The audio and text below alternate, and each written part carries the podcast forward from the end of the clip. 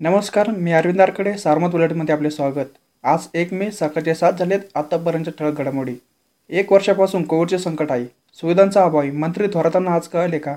असा सवाल करताना स्वतःचे अपयश आणि अप्रनुकसान झाकण्यासाठी त्यांनी मुख्यमंत्र्यांना पत्र पाठवल्याची टीका भाजपाचे ज्येष्ठ नेते आमदार राधाकृष्ण विखे पाटील यांनी केली आहे. आमदार विखे पाटील यांनी माध्यमांशी संवाद साधताना राज्यात दुसऱ्या लॉकडाऊनवर आपली प्रतिक्रिया व्यक्त करताना मुख्यमंत्र्यांच्या मागील गोष्टीनंतरही गरजूंना धान्य मिळाले नाहीत. सामान्य माणसाची उपासमार सुरूच आहे. किमान झालेल्या घोषणांची अंमलबजावणी करण्याचे आवाहन त्यांनी यावेळी केले आहे. वाढता कोरोना संसर्ग रोखण्यासाठी आपण जनता कर्फ्यू पुकारला. कडक निर्बंधाची अंमलबजावणी सुरू केली. मात्र अद्यापही नागरिक मोठ्या संख्येने घराबाहेर पडत असल्याचे दिसत आहे.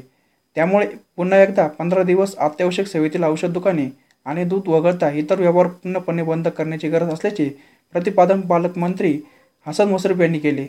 पुढील तिसऱ्या लाटेचा धोका लक्षात घेऊन त्यांचा सामना करण्यासाठी पायाभूत सुविधा निर्माण करण्यावर भर देत मास्टर प्लॅन तयार करण्यात आल्याची माहिती त्यांनी यावेळी दिली. खासदार डॉक्टर सुजय विखे पाटील यांनी विशेष विमाने दिल्लीहून रेमडेसिवीर इंजेक्शन आणल्याप्रकरणी तपास पोलिसांनी सुरू केला आहे. पोलीस उपाधीक्षक संदीप पेंटके यांनी उच्च न्यायालयाच्या निर्देशानुसार शिर्डी विमानतळावर जाऊन सी सी टी व्हीचे फुटेज प्राप्त केले असून ते न्यायालयात सादर केले जाणार आहे. खासदार डॉक्टर सुजय विखे पाटील यांनी विशेष विमाने दिल्लीहून रेमडेसिवीर इंजेक्शन आणल्याची चर्चा राज्यभर झाली होती. कोरोना रुग्णसंख्या वाढत असून रुग्णांना रुग्णालय कोविड सेंटरमध्ये बेड ऑक्सिजन बेड मिळणे कठीण झाले आहे. या पार्श्वभूमीवर कोविड उपचाराशी निगडीत विलगीकरण कक्ष ऑक्सिजन बेड सेंटर ऑक्सिजन मशीनचा पुरवठा अशा कोविड उपचाराशी निगडीत सुविधा उपलब्ध होण्यासाठी कृषी उत्पन्न बाजार समित्यांना कोविड केअर सेंटर सुरू करण्यास सहकार व पणन विभागाने मान्यता दिली आहे.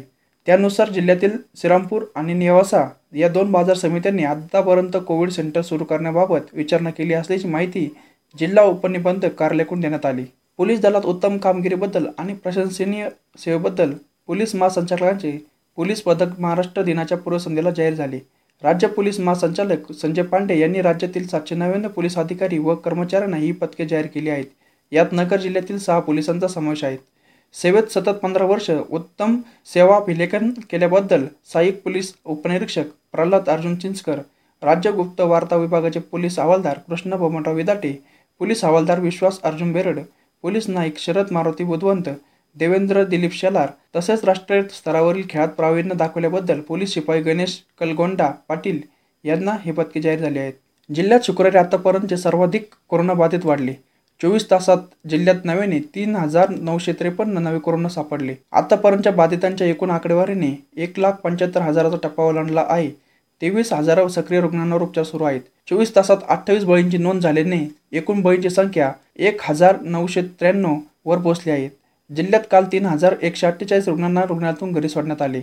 यामुळे कोरोनामुक्त झालेली रुग्णसंख्या एक लाख एकोणपन्नास हजार आठशे सहा झाली. तर रुग्ण बरे होण्याचे प्रमाण पंच्याऐंशी पॉईंट अठ्ठावन्न टक्के आहे. या होता आत्तापर्यंत ठळक घडामोडी.